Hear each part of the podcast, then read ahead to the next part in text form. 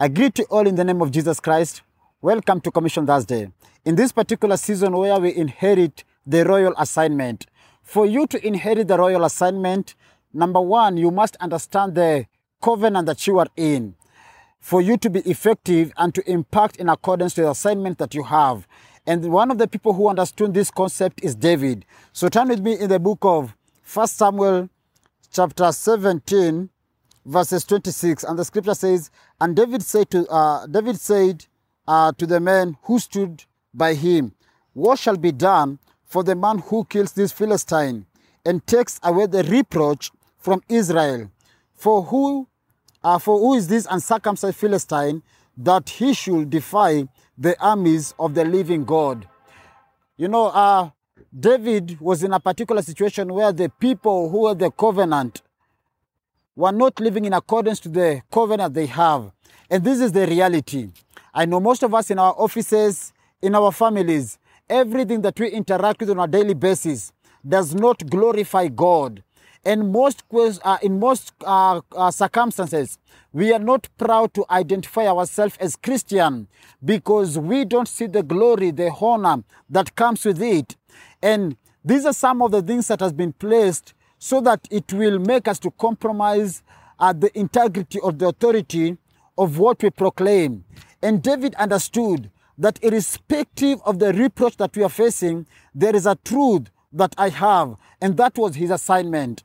And in this particular season, God has planted us in different places of influence so that we can be the extension of his love, extension of his mercy, extension of his grace, extension of his care, extension of his love, which apparently the world does not show us that that's the reality.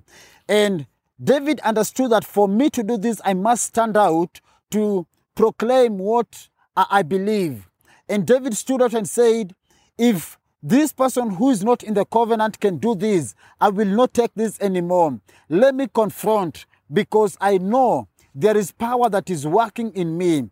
And David confronted. And by the end of the day, we all know the story. David conquered. And David, uh, until today, we read that in history. So for you to promote the kingdom agenda in the places of influence where God has planted are you today, you must embrace the missional lifestyle. For you to embrace the missional lifestyle, you must distinguish these two words, sacred and secular. One of the challenges that we are having today is that most of us cannot differentiate the sacred and secular because we tend to be two different people when God created us to be one person manifesting in different ways. So you realize that most of us, when it comes on Sunday morning, there is this kind of a holiness and sacred life that we have. But when it comes to Monday morning, we'll take away the sacredness, the holiness of God, and we tend to live a compromised life in the workplace so that we can fit in.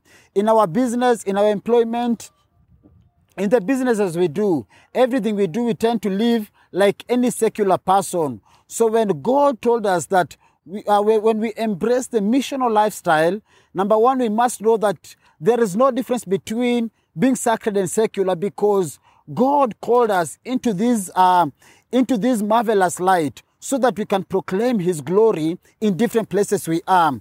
So, in this particular week, for you to be effective, for you to impact your generation, you must embrace the missional lifestyle. Just in the, the same way you will behave in the church, with the same glory, the same speech, take it into your marketplace, take it into your spheres of influence, and may you impact the people with the glory of God because you are the salt of the world, you are the light, and you are the carrier of the good news that these people are looking for. May you be blessed.